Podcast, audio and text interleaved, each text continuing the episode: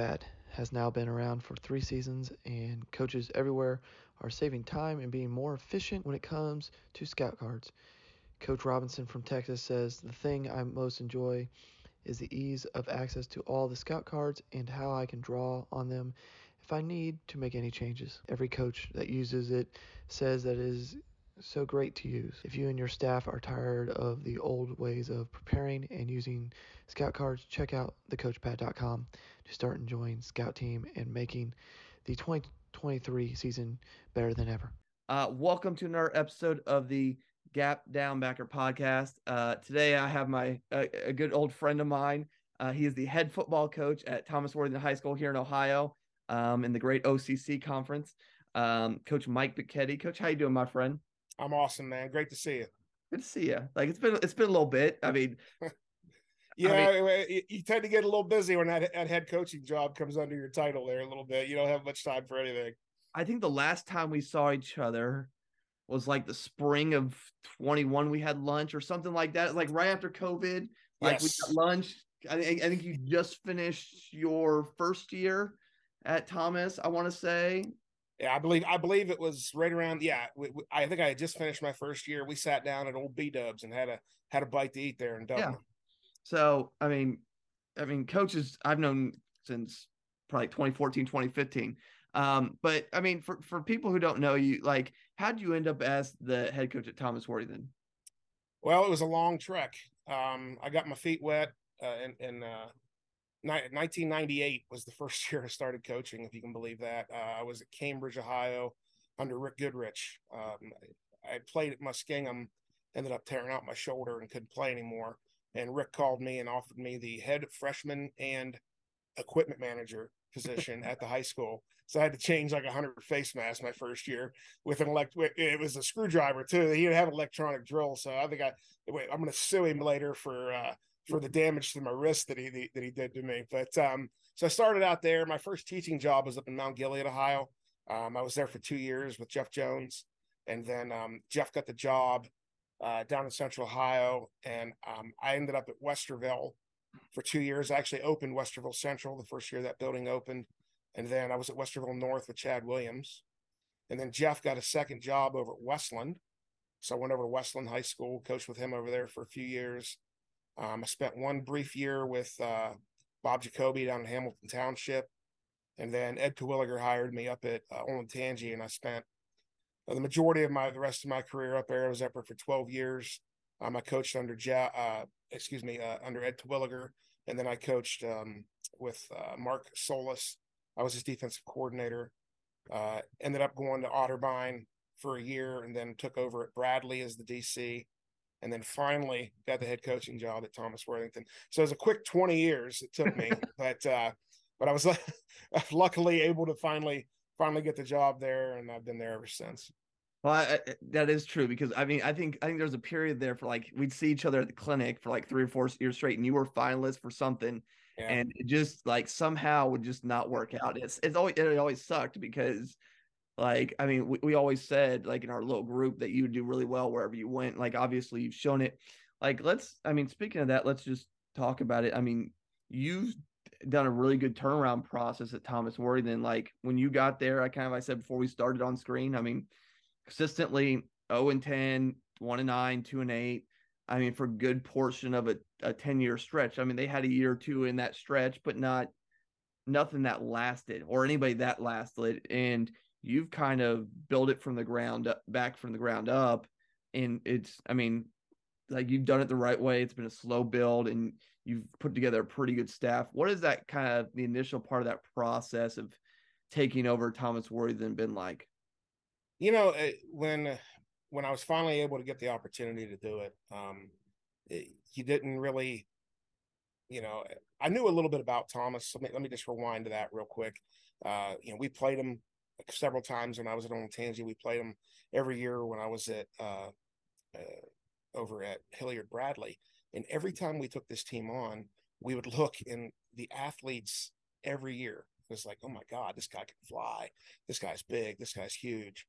But it was a consistent, uh, the consistency of you just got to get up on them and they're going to quit and they're going to quit and they're going to quit. And every year it happened. Um, and you know when I when when I first looked at the job, I had actually applied for the job one time before, and uh, they hired uh, the guy that was there before me, and you know I it was one of those situations again, Nick, where I I got into the finalists and didn't get the opportunity, and it, it, really upset me. And when the op- when the job came back open again, um, a friend of mine happened to be the uh, athletic director at the time, and uh, you know, so I, I, threw my name in, you know, to see what would happen, and l- luckily, luckily, I got it.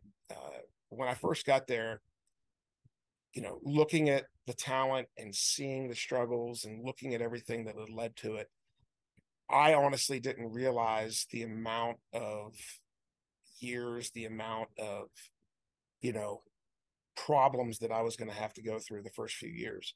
Um, I didn't realize that they hadn't been above 500 since 1998. That's a long stretch for mm-hmm. any pro for any program. So anybody that was in our you know on our program or in our team hadn't been alive to see a winning high school football team at Thomas Worthington. So they they didn't know how to win straight up. And so that was the biggest challenge that that I got when I got there. And you know, we I, I met with a few people. We put together a great strength program. Uh, we have a guy there named Dan Stevens who is a blessing to work with. Dan does such a good job for us. Um, he we, we actually share him between us and Kilbourne. He's a strength guy, uh, knows his stuff, and just he's been a blessing, a blessing to have. Uh, so we put together a great strength program. we got the necessary weights we didn't even have in the building. Um, we, we didn't have bumpers and I had I had to order bumpers. And of course, your first year when you take over, you're in the middle of COVID, and everybody's ordering bumpers for their house because they don't know when they're going to go back. So it took me took me about eight months to get bumpers for a high school football program, you know. But uh, in our in our first two years, we missed so much. Our district had a policy we weren't allowed in the building to lift. So I took over a program that hadn't won in 20 years, and now I can't lift because we're not allowed in the building. So we're we're going, you know, uh, jail yard lifting every day. We got I, I, I bring down some 45 pound plates and we're we're doing presses above our head. We're doing anything we can, you know, and and, and it's not anywhere near comparative to what other schools were able to do. And then my second year, we lost January and February. We went back to remote learning for two months, and I lost two months. So we really didn't have Nick a full off season until last year. Um, we had, you know, I, I, looked at it. We had 90 opportunities from the end of the end of my second year going into this year until the, third, the season started, and we had out of the, out of that 90 opportunities, I had uh, 62 kids that were 75% or higher on the attendance, making it every day, being there. Uh, I was blessed. The school actually worked out where I have a period in the morning now where the kids come in and we all lift together so makes my transportation issues a little bit easier. You know. I'm a little blessed with with that where where we can do that at the school. Um, but I have huge numbers and it really paid off, you know, seeing it on the field. Now we were actually able strong enough to compete with teams where before when the second, third quarter rolled around, we were dead. We just didn't have the strength to do it. But now now we're starting to see that build and and and continue to to show on on the field on Friday nights. But you know, the, the, a lot of the challenges just teaching these kids how to, I guess, how to win was the biggest one. Um, you know, I remember vividly my first year here, we were in a film session um, after a game, and I'm watching this kid, and he continually made the same mistake again and again and again. You know, and and I and I stopped the film and I said, fellas, why why is it okay for you to lose here? And I had a senior put his hand up and he said, Coach, it's always been that way. I'm like, okay.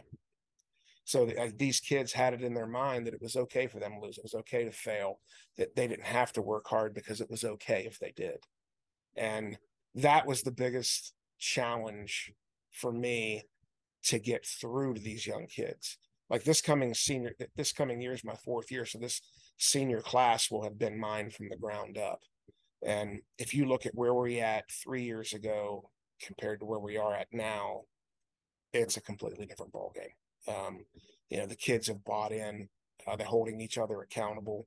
You know, I can't, I can't tell you how many times I'm in the weight room, and if a kid's not doing what he's supposed to be doing in a group, the other guys in the group are hounding him. You know, stop slacking, get in here. You know, how many times I hear in the hallway. I catch my, I catch, you know, a conversation ahead of me, and one of my kids are in there, and they're like, "Man, we don't do that here. You know that that ain't gonna work here." And they've bought into the idea of this is how we're going to win and we're going to do it the right way and that has been a, a pretty awesome process to kind of to kind of watch um, from where we are to where we are now good that, that, like i said that, and again there's some hurdles there like obviously and, and we and me and you talked during covid like i mean all of us were pretty a lot in the same boat where you weren't allowed in the building or and then each school district especially inter i mean you're in the essentially in the 270 belt for the most part. Um, especially when you're inside a city setting, they were a lot more restrictive than exterior uh, exterior cities or country schools. And um, again, one and I and I kind of learned after being a head coach for two years, your weight program matters more than anything. Like I mean, attendance matters, getting kids in there, getting buy in there, uh, especially when you get your younger kids to buy in. That's that's the the key right there because they just stick with it. And you know, uh, you know that, it's good you said that. Um, actually, this year, Nick, we actually started a middle school lifting program in January where we opened it up for going like kids that are currently in sixth, seventh, and eighth grade. They come in the evenings from four thirty to five thirty, and um, we do nothing but body you know, body stuff for the first two or three months. And we don't even put them under a bar for the first month and a half to two yeah. months. It's all just learning how to stretch and, and, and getting them flexible enough and bending enough so they actually can do it. And then we just work, really work on techniques for the next two months after that. But we're getting 40 to 45 kids mm-hmm. um, every day. And, and, and those are the kids that aren't in wrestling or basketball or any other winter sport right now. So we're, I mean, I, I've got an incoming class of eighth graders, 40 kids just in the eighth grade class coming up. And that here has been the largest class that has come through in a long time. And, you know, it, they, they saw the importance of it. They understand the importance of the weight room and these kids are all coming in and man, they're busting their butt and they're going to be are going to be a great class to get here in the next couple years. Well, that, that's the same thing I did when I was at the past years at Northwestern. My first year, I did seven through 12, all lifted during the summer. Um, last year, I brought sixth graders that were going to be seventh graders in. And like you, just the first month, it was all body weight stuff. Okay. They may have been able to touch like a five pound plate that, but like that's you, you if you can get them to buy in young enough, like that's where I think you grow. And then also, also the myth of it shrinks your growth and all that crap is gone thankfully uh, um yeah well and, and and the beautiful thing about it like and, and i explained this to the parents we, we had a, a, a big zoom meeting where i talked to everybody like it's you know th- this is you know, this is only going to help you in every sport you do mm-hmm. like you know yeah it, it's more football centered once we get under the racks and everything else but the bottom line is everybody benches everybody squats everybody cleans and whatever program you're in, you're doing those three cores. You know, you might add the deadlift in as well, but those three are, are our primary focus that we that we really use. And so when they get to the high school in any sport, they're going to be doing those anyway. So for us to train them at, at this young level, we're only helping everybody else. Yeah, no, I, I get you 100%.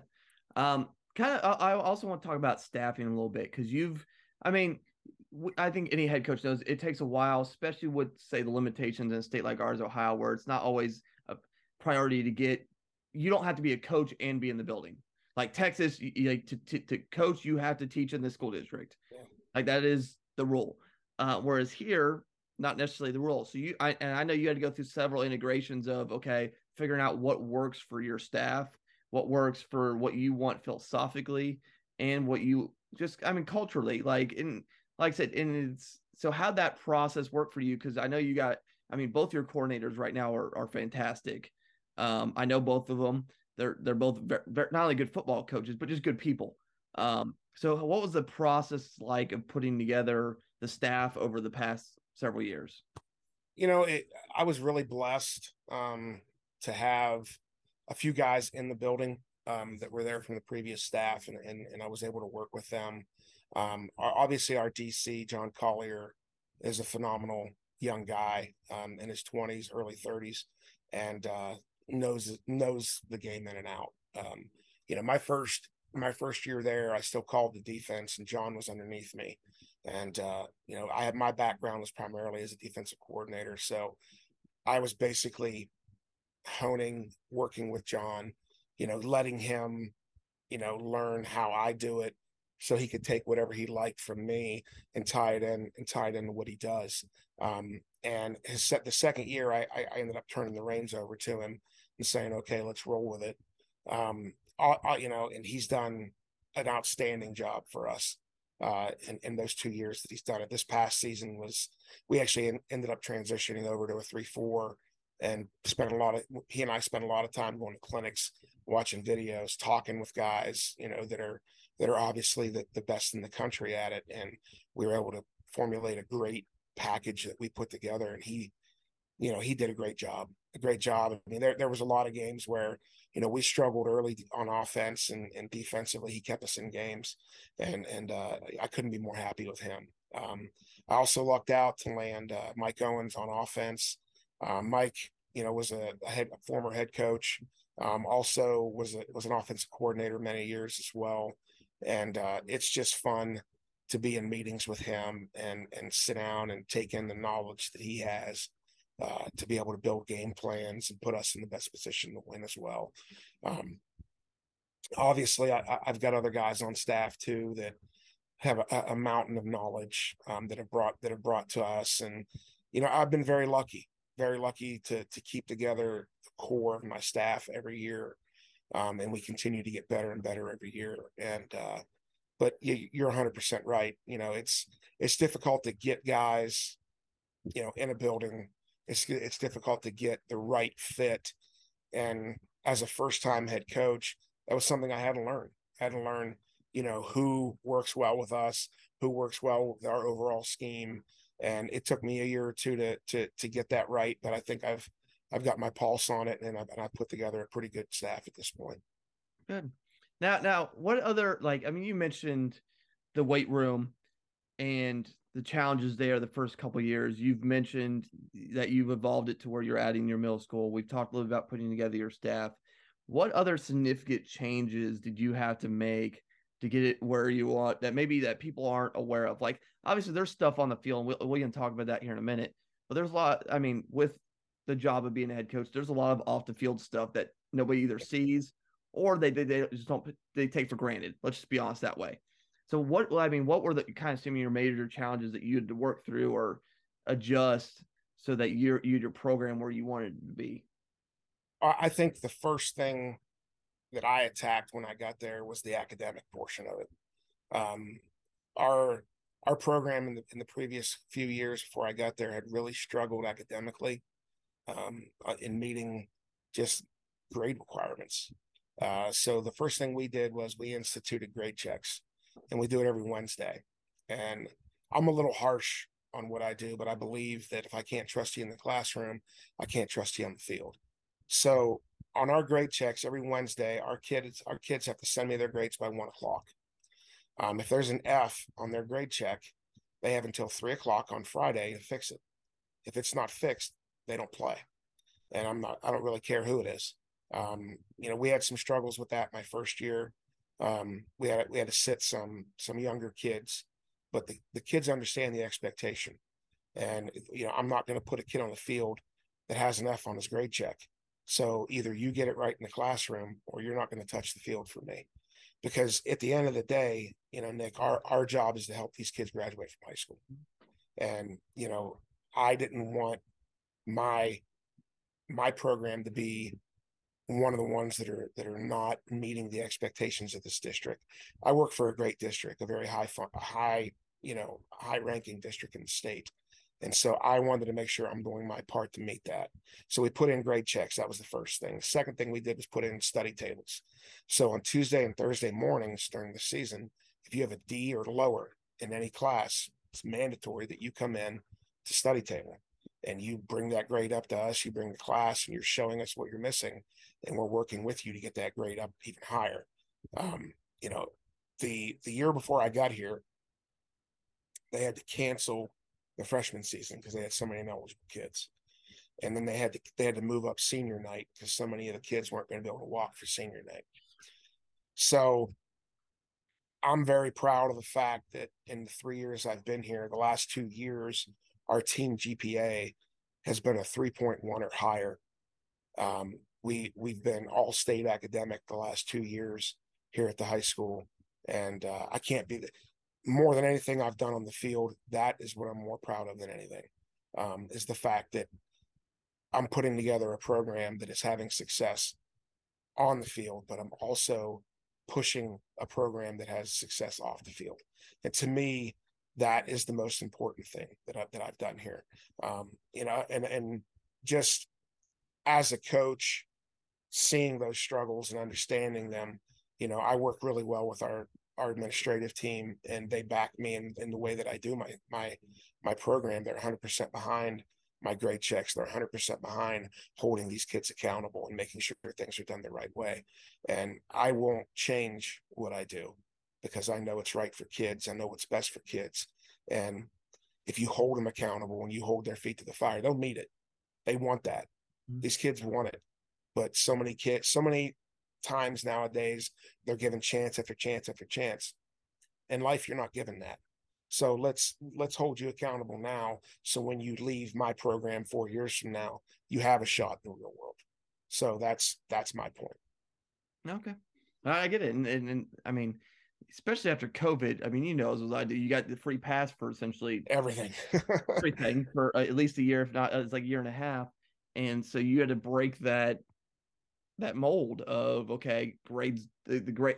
I'm not saying grades don't matter, but like it didn't matter for athletics. Like you had to break that that bad habit, unfortunately, that was created. And I, and I kind of get the first year because COVID was not easy on everybody, but as we progress, like we got to break those those bad habits.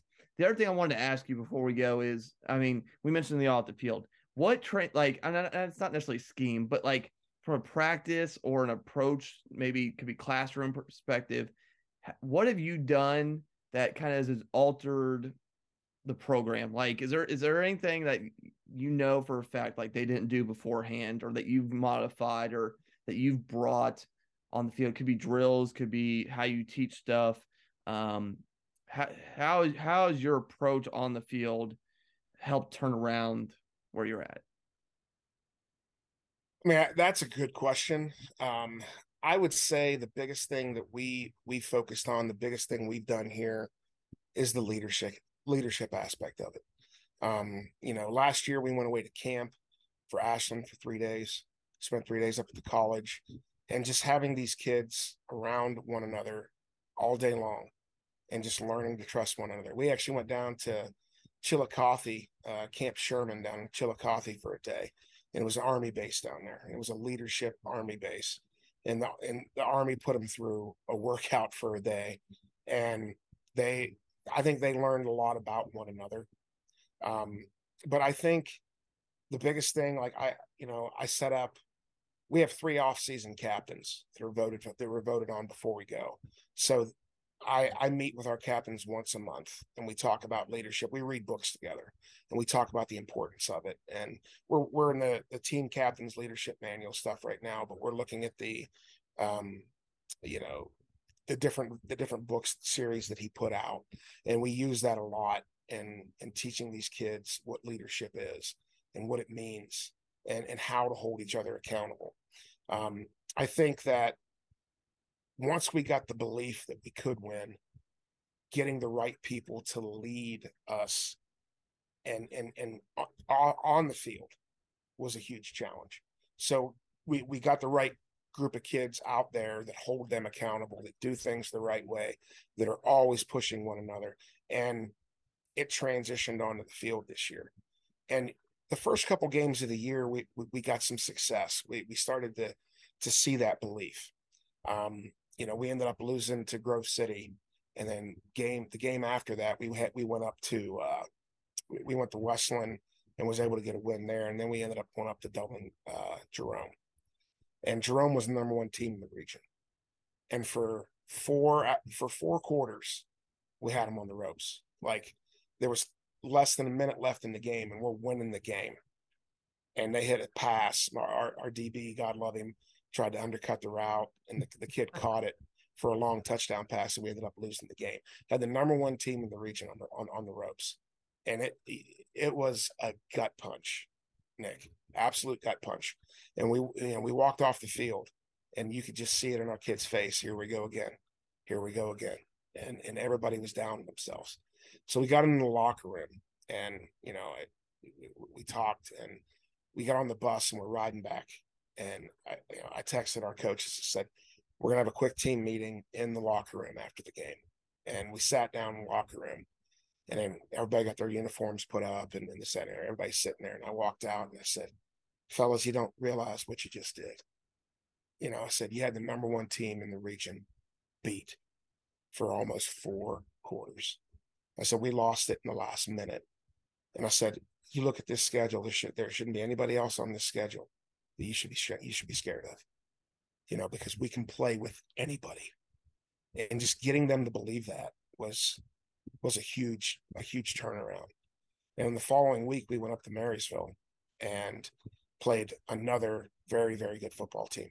And we were down 17 nothing in the first half. You could still see the haze. The kids weren't quite believing again. And we ran a hitch route and our wide receiver, our all-state wide receiver, Joey Zalewski, catches this ball on a hitch and he turns and he starts running down the field. And this DB came up to tackle him and he stiff armed him, Nick. And the kid's head hit the turf before his feet did. And you just you saw our sideline go, oh, hold on. Hold on. We ended up going down and scoring, made it 17 7, and ended up winning the game. And they, they didn't score a second half on us. And we ended up beating Marysville. And that's the first time in 20 in since 1998 that we got six wins in the season. And you would have thought you'd have thought they were going to put a Bud Kilmer statue of me on the mm-hmm. sideline at the end of that one. But um, j- just to see how they reacted, just to see, you know, how how they finished that game.